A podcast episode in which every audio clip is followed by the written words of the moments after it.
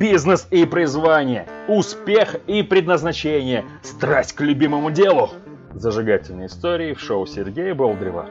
Бизнес со страстью.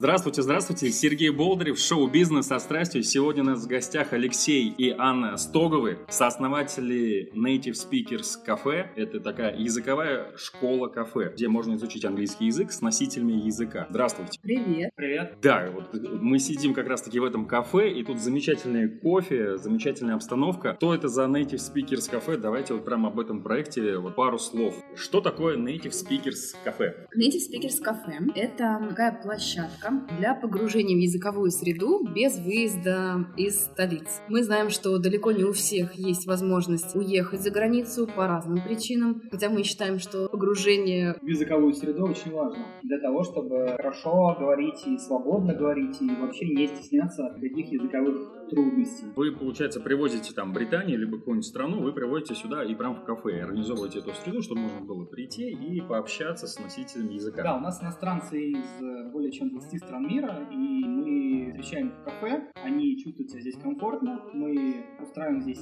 прекрасные языковые события, и человек, который хочет изучить какой-то конкретный язык, он может прийти, и несмотря на то, где он его учил, он может практиковаться с настоящим носителем языка. Это крайне ценно для людей, которые учат язык. Это, наверное, одна из основных вещей, которая очень быстро пробивает языковой барьер. Получается, здесь мы заходим не через голову, там, знания, книжки, схемы или какие-нибудь там супер методики, там, за 30 дней, английский на 5%, там, а мы просто погружаемся в эту среду и просто, естественно, общаемся с носителем языка на обычные темы, правильно? Да, мы здесь играем, мы здесь кушаем, мы здесь вместе поем, учим песни, мы здесь смотрим разные лекции, например, очень любим TED с субтитрами, если знают, и обсуждаем эти вещи, обсуждаем лекции, фильмы, мультфильмы, разные видеоролики. И создаем такую комфортную, расслабленную обстановку без напряга, в которой человек в любом случае как-то потихонечку прокачивает свой язык и перестает бояться общаться с носителями языка. А вот уже есть какая-то разница, ну вот вы видите ее в обычном обучении и вот в таком способе, может, отлик людей или какие первые плоды? Слушайте, ну может 10 лет на рынке, у нас есть другой проект, так базовый, да, из которого приходила идея Native Speakers Cafe, в котором мы 10 лет обучаем людей, и 10 лет у нас отзывы 90% люди просто свободно начинают говорить очень легко. Маленький процент людей, ну, испытывают сложности, но мы их тоже решаем. Конечно, у нас есть хорошие отзывы, конечно, поэтому мы существуем 10 лет. Для меня, как для предпринимателя, это самый большой отзыв, что компания существует 10 лет, просто так в России 10 лет не существует. Сам подход, что он идет не через знания, а преодоление этого барьера. И вот мы с тобой общались, что как раз-таки вот первый барьер, как его преодолеть и почему именно кафе, вот непринужденная обстановка, она помогает это сделать. Мы на самом деле этим проектом заполняем тот пробел практики, который вот существует сейчас в Москве. У нас в Москве очень много мест, где можно пойти выучить грамматику, где можно там заниматься аудированием, тренажерами языковыми и так далее. Но попрактиковать язык вот в такой комфортной атмосфере его практически нигде нельзя.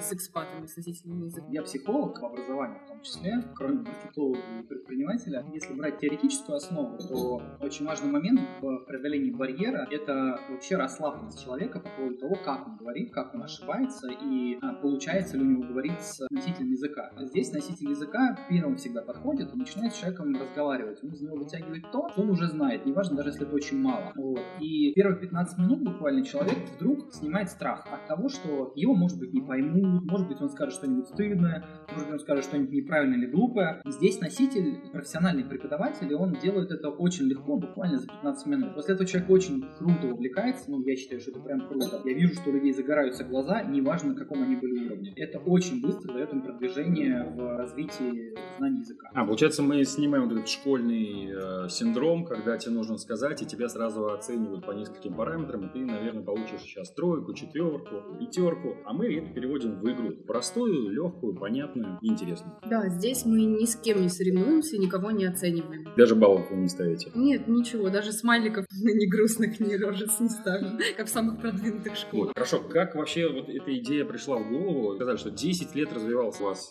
школа Native Speakers Club, где вы с носителями языка изучали различные языки. Как пришли все-таки в кафе? 3 года назад нам пришел наш партнер, наша знакомая, подружка, сказала: за каким-то вечерним ужином ребята, они сделали нам кофейню. Так как мы были обычными людьми, собственно, такие же, как все, из крови и плоти, 90% людей мечтают о том, чтобы открыть свою собственную кафешку и встречать там гостей, пить кофе и ничего не делать. Мы решили, а почему бы и нет? Так начался наш кофейный бизнес, параллельный бизнес, то есть мы делали его одновременно с Native Speakers Club, кофейни Take Your Time. Мы открыли вот на тот момент, вот сейчас в кафе мы открываем 3 кофейни. Три кофейни у нас уже было к моменту, когда мы открывали Native Speakers Cafe. В какой-то момент, скажем так, около года назад мы подумали, а почему бы не объединить наш опыт и не сделать что-то такое совершенно сумасшедшее, что даст возможность людям, с одной стороны, почувствовать себя свободно, как в кафе, как в кофейне, то есть в спокойной атмосфере, кушать, пить, расслабляться, а с другой стороны, получить знания языка. Ну, я как психолог могу сказать, что такие вещи, как еда, добавляют очень сильную, я назвал, кинестетическую составляющую обучения, что является крайне важным, но то, чего не дается сейчас в обычных школах. И вот эта составляющая, она крайне положительно влияет на вообще на любое образование. В момент, когда человек учится, это очень хорошо, чтобы он использовал не только какие-то там аудио или видео рецепторы, а также использовал вкусовые. И вот мы это запустили. Супер. А как у вас получилось 3 кофейни вывести в плюс? В чем вообще основная фишка именно ваша Take Your Time кофейни? Мне кажется, это удача. Ну, мое, по крайней мере, мнение, потому что, ну, кофейный бизнес не самый сложный в мире. Если брать, ну, кофе-бары, то есть маленькие точки, да, кофе-бар на самом деле является, ну, более-менее несложным бизнесом, который, наверное, может каждый сделать. Там буквально просто какое-то упорство, наверное, очень маленькие инвестиции. Вот, когда мы пошли чуть более крупные, то есть мы сделали кофейни, которые имели кухню свою, меню полноценное. Там, конечно, чуть-чуть посложнее. Почему все это я вообще? Хорошо. Вы просто берете английский язык, как бизнес раскладываете, и кофе. Вопрос, вы их скрестили. Как вообще у вас монетизация работает? Где основной профит? А я прихожу к вам в кафе, я плачу за кофе, я плачу за время, есть как тайм-кафе, или я плачу за вообще обучение в целом? Как вообще это видите? Если я могу честно сказать, что окончательная модель монетизации, на наш взгляд, еще не оформлена, и та модель монетизации, которую мы представляли себе до открытия, она, скорее всего, будет сильно изменена. Ну, вот сейчас, в данный момент, мы зарабатываем на, скажем так, на обоих частях. Мы зарабатываем на F&B части, то есть мы неплохо зарабатываем на кофе, вот, и мы зарабатываем отдельно на том, что люди обучаются, то есть они платят за занятия, они платят за участие в каких-то мероприятиях. Там и там мы зарабатываем достаточно мало, но вкупе получается, что мы хороший профит имеем. То есть если брать обучение, мы можем дать цены ниже рынка и таким образом получить доход, несмотря на то, что очень маленькая маржа, например, на обучение. И то же самое мы делаем маленькую маржу на кофе, и в итоге получаем нормальный профит. Да. Давай, я расскажу. Давай, Анна. Хорошо. Давай.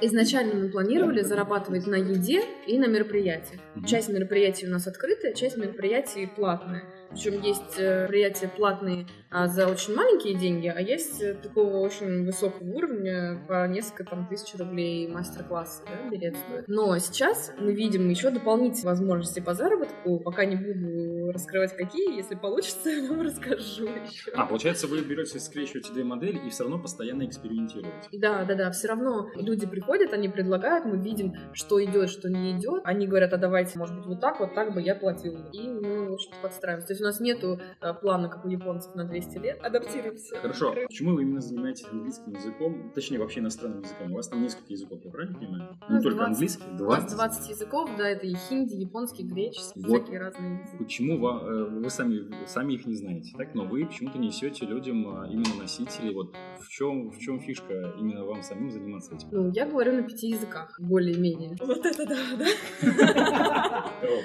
Мне бы один до конца освоить. Степень, ни один у меня из них не advanced, но я в них свободно себя чувствую. То есть я могу, при том, что у меня там, грубо говоря, elementary, там, pre-intermediate в испанском, я, когда встречаю испанца, я начинаю что-то выдумывать, и у меня нету этого языкового барьера, и я примерно понимаю, как сделать так, чтобы у людей его тоже не было. И мне очень хочется этим знанием как бы поделиться. Здесь как раз мы пытаемся вот эти вещи реализовать. Основная фишка, если я правильно слышал, это отсутствие каких-то границ вот этих между людьми, которые у нас вот в голове есть. Получается, когда я общаюсь с носителем языка, у меня есть возможность с этими границами попрощаться и перейти уже на обучение, а не на пробуксовку, зубрежку. Да. Вне зависимости от того, какой у тебя уровень сейчас. Я вот скажу пример про детей. У нас дети маленькие, да, 1,5 годика и 4 сейчас будут. И за счет няни филиппинки они у нас билингвы. И как это выглядит, когда ребенок в естественной атмосфере, в обстановке, он ничего же не учит, да, ни грамматику, ничего, он просто повторяет за счет своих зеркальных рецепторов, он начинает улавливать какие-то вещи и копировать. И вот они копируют, вне зависимости от того, сколько они там уже слов научились копировать, там, пусть это там 30 слов или 50 или 100, как сейчас вот моя маленькая дочка, 1,5-годика, она все равно пытается объясниться, она спокойно разговаривает с няней на каком-то вот неведомом языке, они друг друга понимают. Там присутствуют и английский, и русский, да, и жесты, и прочее. И в этом, на самом деле, огромная ценность в том, чтобы не бояться, а использовать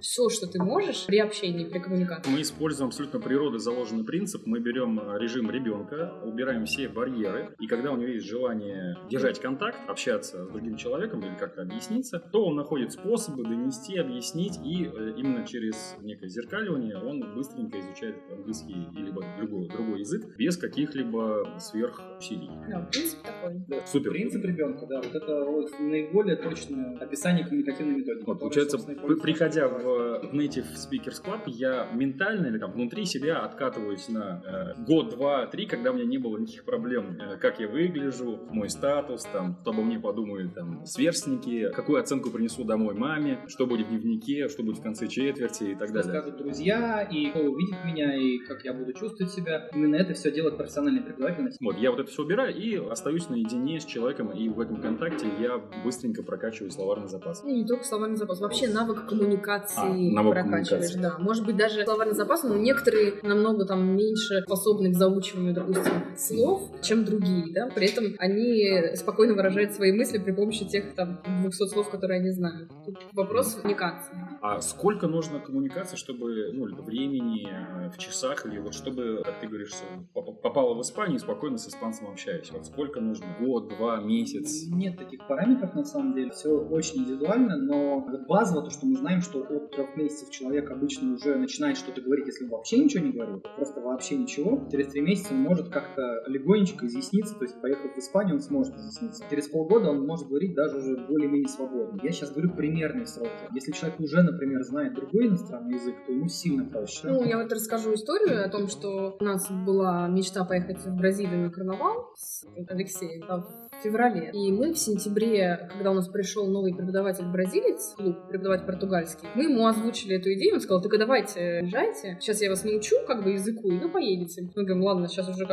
конец сентября, он говорит: ничего, мы успеем. И мы действительно начали заниматься, и мы через 3 месяца поехали в Бразилию. Там практически никто не говорит на английском, мы говорили на португальском. Да, это было с ошибками и порой смешно, но мы свободно себя чувствовали. То есть каждая семья, они в таком была восторге от того, что русские вообще говорят по-португальски. На другом конце земли. Да, на другом конце земли. И столько вообще каких-то невероятных знакомств, и столько времени мы провели в общении с местными жителями в разных городах. Мы объехали полстраны, и в каждом городе мы с какой-то семьей взаимодействовали по несколько дней. Это было прям потрясающе. А правильно я понял, что если я хочу через полгода или там через 5-4 месяца куда-то поехать, я могу прийти, найти носителя языка, с ним пообщаться 3 месяца, не зная грамматики, алфавита бразильского, испанского, еще какого-то, и поехать уже и просто спокойно общаться. Единственное, у меня поправка такая небольшая. Все-таки не просто носитель языка, а человек, который понимает, как тебя отвечать. Потому что просто болтать уже хорошо,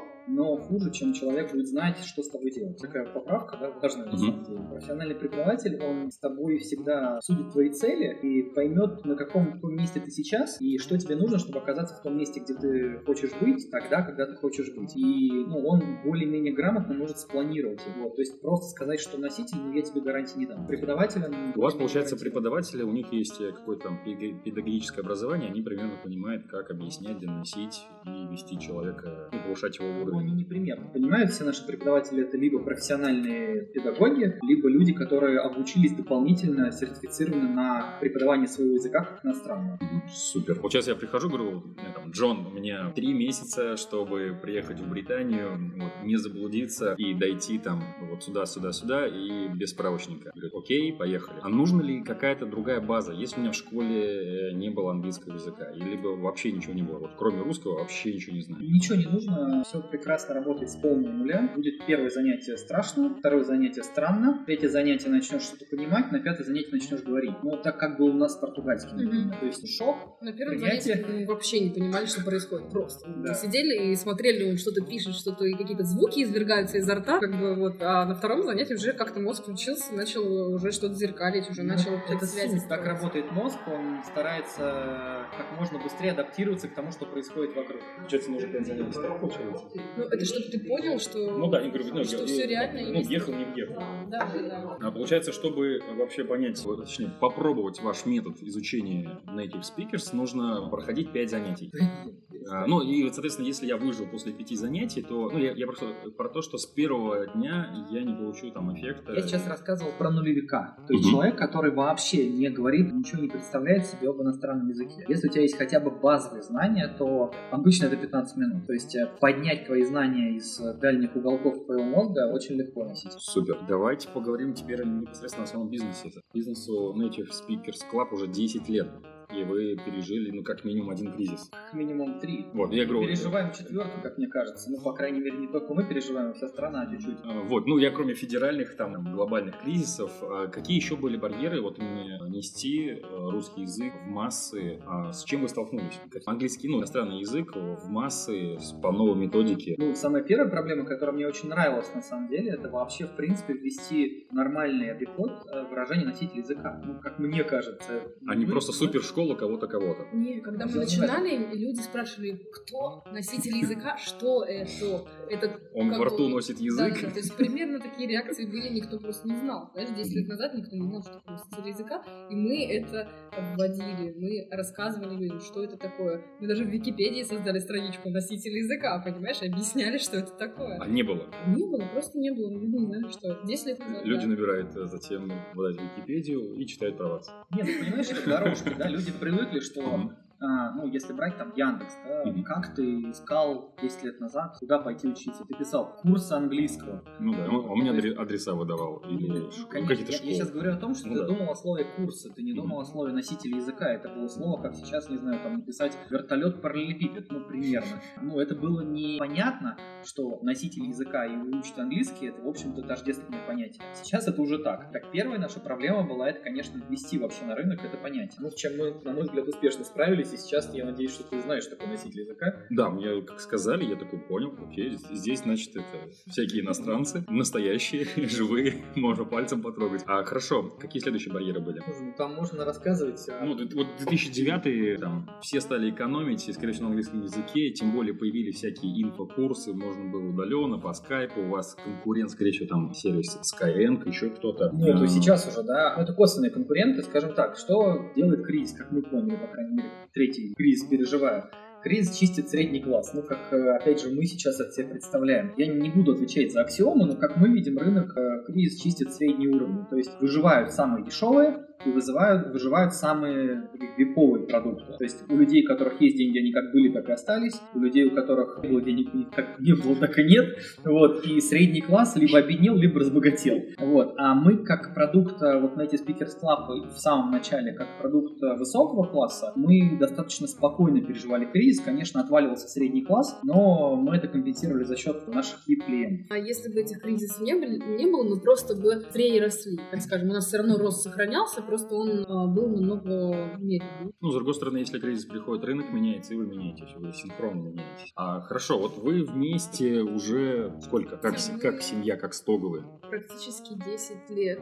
Вот вместе со школой вы открылись. У вас, я знаю, 2 детей. Как семья, отношения и совместный бизнес, и как это вообще укладывается? Сначала мы вообще были 24 часа в сутки вместе. То есть мы там жили вместе, отдыхали вместе, ездили на работу вместе, на работе сидели, рядом у нас 2 стола, да, в офисе стояли друг напротив друга, и как бы знакомые вообще говорят, что мы просто сумасшедшие совершенно, что мы, в принципе, даже никуда не отдыхать вместе, не выходим, ну, в смысле, по раздельности не выходим отдыхать, и это было, ну, как-то очень комфортно. Вот. Потом, когда появились дети, уже нам пришлось потихонечку разделять обязанности, и я больше стала мамой, вот, и больше стала удаленно работать. Алексей больше ушел в операционные части и больше контролировал курировал офисы нашей команды. Как вы вообще распределяете обязанности в бизнесе? Кто за что отвечает? Нет ли у вас каких-то барьеров, что там жена указывает мужу, как ему вести его часть бизнеса, а муж говорит жене, ну ты неправильно вот это делаешь? Не, ну к мелочам, конечно, такое бывает, в каких-то чисто операционных моментах. Вот, но в целом у нас есть просто какое-то определенное доверие друг к другу. Если кто-то за что-то берется, то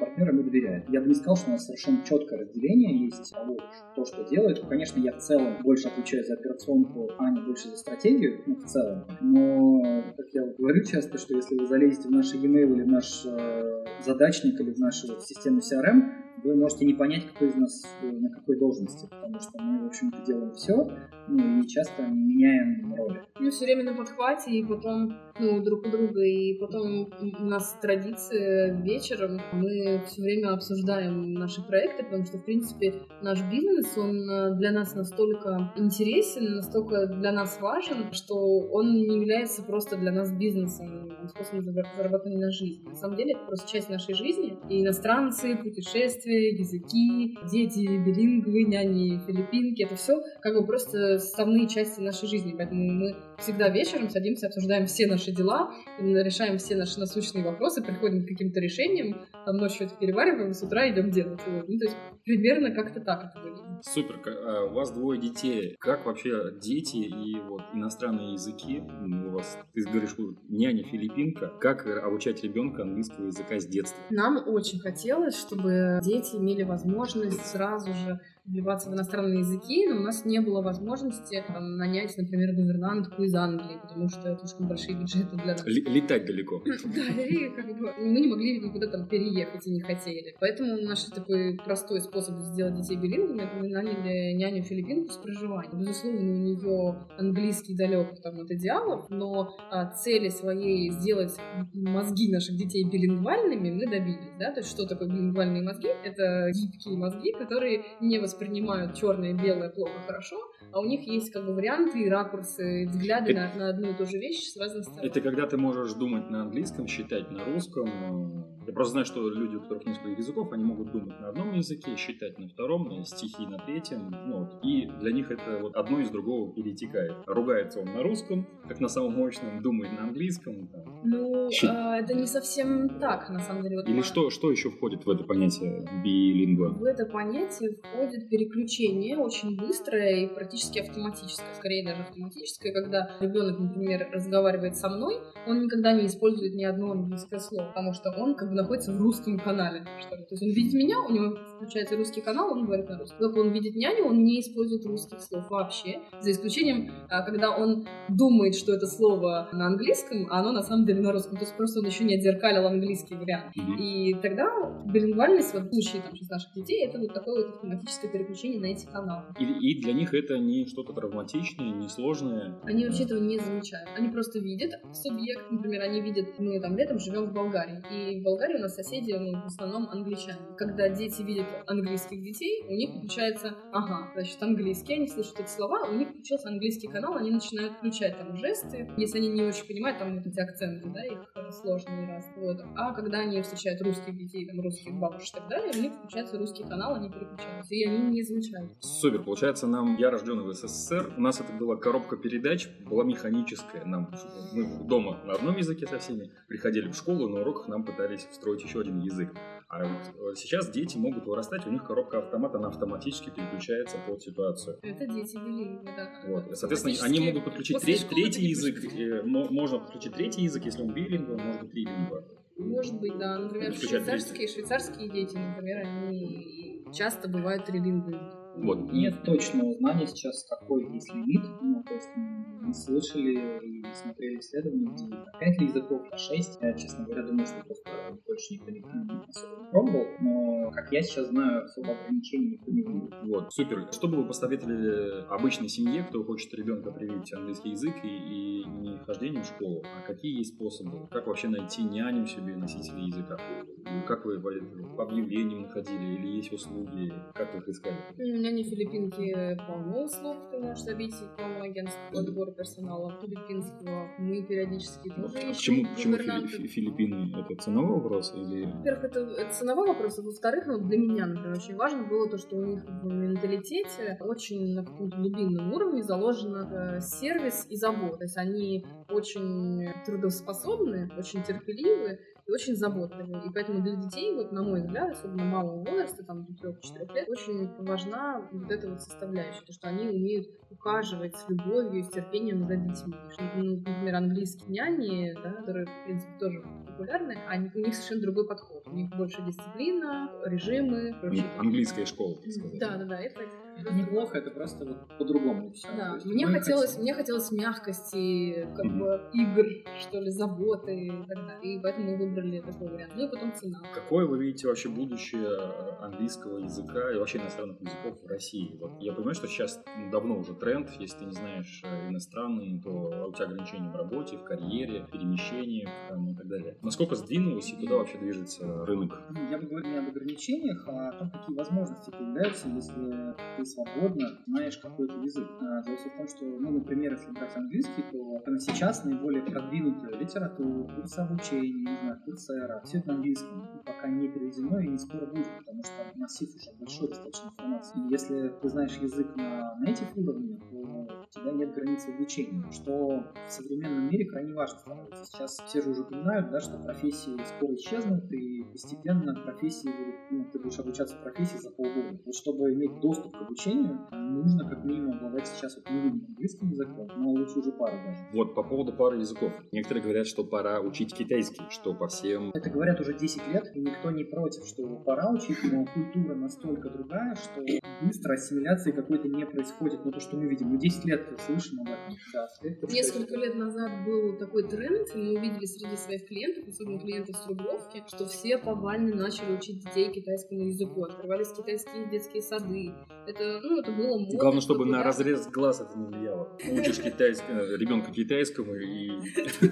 Тут нужно долго исследовать. Вот, тренд такой был, но он ушел, на самом деле. Сейчас такого нету. Сейчас уже нету этой моды, нету такой ставки на Китай в России. Мало того, еще люди обнаружили, что китайский язык — это, в общем-то, не результат, а скорее процесс. То есть китайский язык — это настолько сложный язык, что его можно учить годами. И даже сами китайцы там измеряют знания там, друг друга в количестве иероглифов, которые они знают. Там бедный класс знает столько-то, средний, там столько-то, выше, столько-то, элита, там, да? И там еще, процесс. Я так понимаю, там много наречий, язык сильно привязан к культуре, потому что если английский он достаточно директивный и простой, раз, два, три, и можно объяснить, то в случае китайского нужны интонации, знание культуры, как эта интонация влияет. Потому что основная цель изучения китайского языка, насколько я понял, это бизнес-отношения с Китаем, но это долгий процесс, дольше, чем срок жизни бизнеса. Совершенно разные цели у мам, которые своих детей учат китайскому, совершенно разные цели, конечно, у взрослых людей, которые учат китайский язык.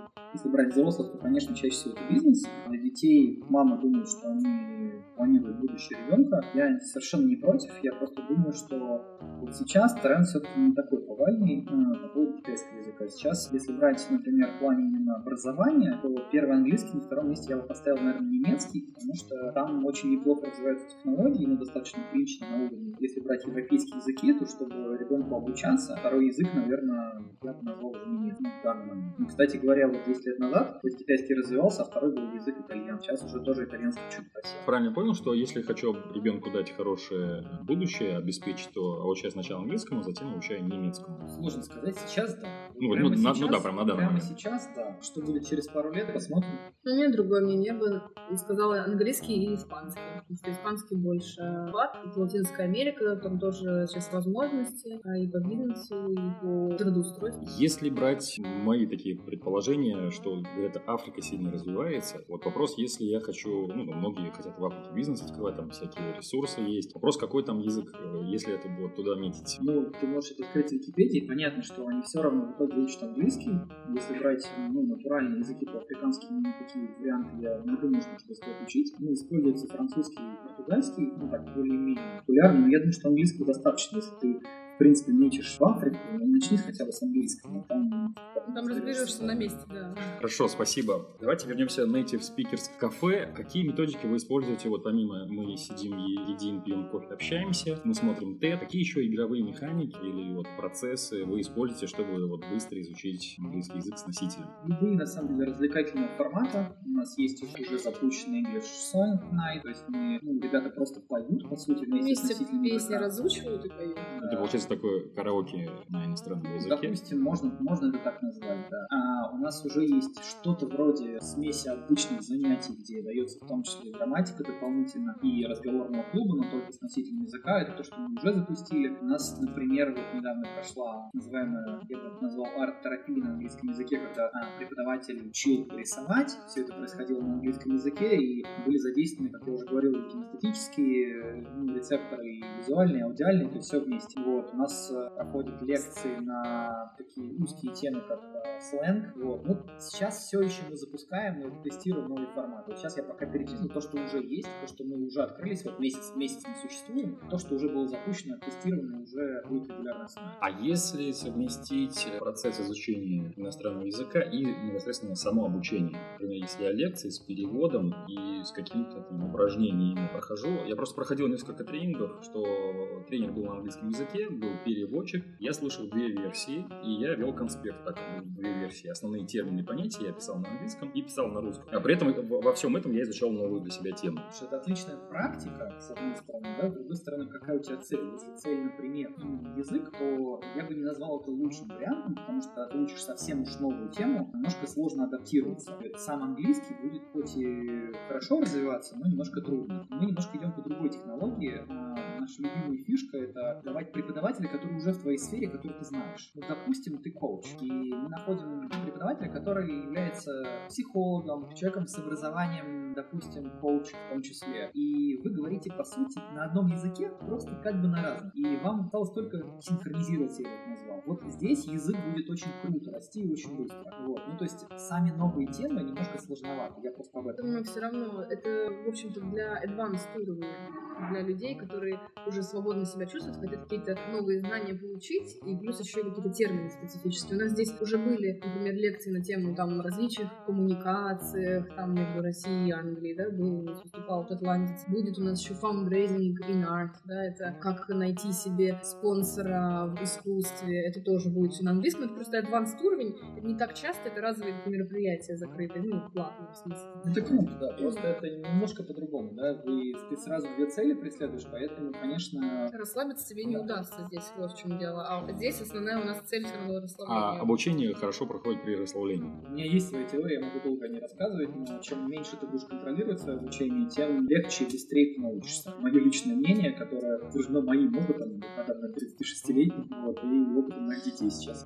Хорошо, какие вообще планы, вот месяц сейчас прошел, вот на ближайший год, два, три, что вы планируете дальше делать, как вы видите развитие Native Speakers Club? Нам сейчас нужно установить модель, то есть, наконец, уже зафиксироваться там, где мы считаем модель эффективна для клиентов и для нас, как для бизнеса, и когда мы зафиксируем эту модель как прибыльную, не только в деньгах, но и прибыльную с точки зрения результатов наших клиентов, а мы вообще оставили об этом говорить? Ну, просто поделитесь, хорошо, не планами, а каким-то видением. Видение мы хотим изменить образование, мы хотим, чтобы люди обучались в легком, комфортном формате, мы хотим, чтобы парты ушли в прошлое, мы хотим, чтобы была коммуникация, нетворкинг и одновременно обучение вот в одном месте. То есть люди будут общаться вживую, да, никаких соцсетей некоторое время, да, чуть-чуть поменьше. Живое общение, образование не только иностранных языков, мы будем давать в таком формате, то есть в расслаблении. Да, наша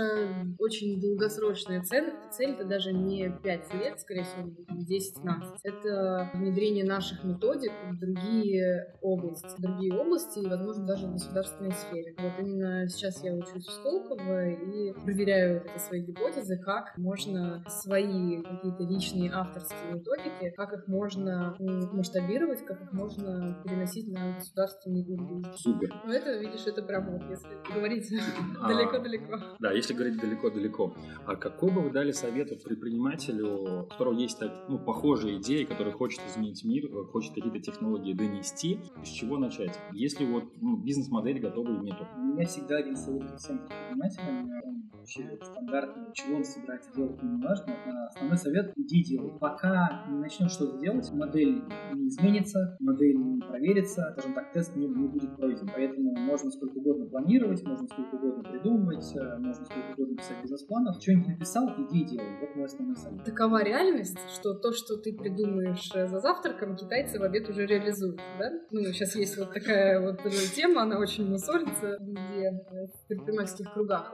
Смысл в чем? Смысл в том, что идеи сейчас одновременно в мире, одна и та же идея присутствует как минимум у 5 человек в голове. Прям как минимум, да? Такая неформальная статистика. И поэтому тот, кто первый реализует ее, кто первый найдет ресурсы, доберется до денег, пройдет этот этап, как это мертвая долина, да, она называется, Dead Valley, в которой 90% стартапов погибает. Того, в общем-то, этап. Поэтому вопрос в том, что неважно, какая у тебя идея, давай уже поднимись, и делай первые шаги. Планировать можно всю жизнь. Интересно, Dead Valley — это некая мертвая зона. А вопрос, как понять, что у тебя твой проект, он реально перспективный, или это просто середина этого пути? Я не знаю, насколько... Пока я не попробую, боюсь, что... Вопрос просто, насколько сил хватит. Понятно, что учитывая интуицию, учитывая какие-то твои знания, ты совсем глубоких шагов можешь не совершать. То есть можно начитаться книжек и понять какой-то базовый инструментарий. Но, еще раз повторю, пока не оттестируешь, на мой взгляд, не предвидится. Вообще, у меня изначально идея минимального жизненного продукта вызывает, собственно, приверженность определенную, да? Что-то придумал, пошел тестировать. Делал, посмотрел, как это работает, изменил. Делал, посмотрел, как работает, изменил. Быть гибким, на самом деле. Многие продукты, которые мы сейчас знаем, не знаю, тут же Pinterest, Flickr, да, эти продукты, они вообще задумывались как совершенно другие вещи, это были вообще другие сервисы. И в процессе того, как команда их развивала, они трансформировались просто на 180 градусов, на 360. И тут надо просто быть готовым к тому, чтобы генерировать ресурс, как свой энергетический, внутренний какой-то, о том, что, все получится, ладно, хрен с ним, я готовила сначала булочки, а сейчас буду, кирпичи выпускать, понимаешь? Быть готовым меняться просто, и менять свои планы, и признаваться людям, булочки не пошли, значит, кирпич пойдет 100%. Как говорит наш один общий учитель, это не получилось, встал, отряхнулся и пошел дальше. Что вы прям сами себе говорите, когда у вас что-то не получается? Какой внутренний голос вы сами себе говорите, чтобы пройти препятствие максимально быстро, чтобы не залипать, не застревать? Сейчас мы говорим, что состояние первичное, то есть то состояние, в котором ты находишься, именно оно является нулевой точкой отсчета в твою завтрашнюю жизнь. Если ты сидишь, обтекаешь и ноешь, и рассказываешь всем о том, как все хреново, так начинается твоя завтрашняя жизнь. А если ты бодришься, бежишь, не знаю, в холодный душ, встаешь на гвозди, как я вчера ходила на тренинг по гвоздям, то, в общем-то, твоя жизнь начинается с этого сегодня, с этого момента. И завтра... давайте про гвозди, про детали. Как конкретно вы семья предпринимателей, у вас 2 бизнеса, каждый день рынок подкидывает какие-то, обратную связь, что-то работает, что-то не работает. Ходить по гвоздям. Что в этом такого интересного, чтобы преодолевать какие-то барьеры в бизнесе? Мозг, он устроен для всех ситуаций одинаково. То есть он автоматически реагирует, например, как на ситуацию с гвоздями, так и на ситуацию в бизнесе. Это дикий стресс, с которым ты не знаешь, как справиться. У тебя стоят острые, могу показать фотографию, такие железные прутья, которые, сейчас тебя вопьются в одно место. И мозг думает, что происходит? Что мы будем с этим делать? И, в общем-то, в бизнесе то же самое. Приходит ситуация, ты плюхаешься на попу и думаешь, о господи, я с этим еще не встречался, я понятия не имею, что я буду с этим делать. А тут очень важно создавать новые связи в своем мозгу, учить его, подстраиваться, искать выход. И гвозди, например, это такая типичная тренажер, типичный маленький тренажерчик. Ты встаешь на эти гвозди, и мозг делает все возможное, чтобы найти пути и заставить твой организм выжить. Не поранить тебе ноги, натянуть кожу так, чтобы у тебя ничего не проткнулось. И это в итоге получается. И когда ты сходишь с этих гвоздей, сформированы новые связи о том, что это было нереально, это выглядело так, я трогал это пипец, но мы на них постояли, слезли, выжили, в общем-то все окей. И дальше такие маленькие штучки опыта, они помогают мозгу и в бизнес-ситуациях тоже находить какие-то решения, решения, которые были раньше за рамками, решения в ситуациях, в которых ты раньше никогда не сталкивался. Получается, тело связано с мозгом, и когда мы тренируем свое тело обходить какие-то непреодолимые вещи, когда ситуация похожа, что она вообще нерешаема, выхода нет. Если тело у нас может решать подобные ситуации, то и в бизнесе мы с помощью сознания можем преодолевать эти препятствия. Но это все равно мозг этим занимается, все равно и телом управляет мозг. Он рассказывает там в стопе, как натягивать кожу. Ну, соответственно, в бизнесе... То же самое. Вот. Что вы сами себе говорите в бизнесе, чтобы вот это какое-то препятствие преодолеть? Ты сможешь, там, все получится, или... Ничего не говорим, просто шагаем. Нет, знаешь, у меня есть такая фраза, но это не «чтобы получилось», а когда уже совсем это «же» называется, да? Я вспоминаю фразу, которая у кого-то там на кольце была написана, по-моему, и это проигрывает. Это у царя Соломонова, я сам не видел. Возможно, да. Говорят, у царя Соломонова было написано. Мне нравится эта фраза, она хорошо отражает как бы то, что все, что случается, оно зачем-то, да, это какой-то опыт, который, видимо, был нужен. И это проходит, это новый опыт, который дает возможность и силы идти вперед. Очень здорово еще помогает обернуться назад и вспомнить какую-то ситуацию, в которой там были какие-то дикие рыдания и сопли на тему «Боже, как мы это переживем». И когда ты смотришь на эту ситуацию назад, это заставляет улыбнуться, думаешь: «А, ну ладно, господи, если мы там так сопли лили и рыдали, то сейчас тоже как бы все нормально будет». Сейчас опираешься на свой опыт, именно когда оно не получалось, ну, тебе казалось, что оно точно не получится, и оно получалось. Сейчас ты опираешься на свой уже успешный опыт. Супер, большое спасибо за интересное интервью, за очень интересную идею Native Speakers Cafe. Желаю, чтобы ваша мечта, чтобы английский язык, вообще иностранный язык, чтобы в России был доступным, чтобы дети максимально были дуолингва, вот, и чтобы ваша школа развивалась и вглубь, и вширь, чтобы было не только в Москве, но в Питере, в других городах. Вот. Ну и, кстати, да, по поводу там госструктур, чтобы сама идея, что через детское состояние можно быстро, легко обучаться, чтобы она шла во все другие структуры. Да будет так. Смотрите ссылки в описании, задавайте вопросы в комментариях, подписывайтесь на страницу в соцсетях и слушайте следующие выпуски шоу Сергея Болдарева «Бизнес со страстью».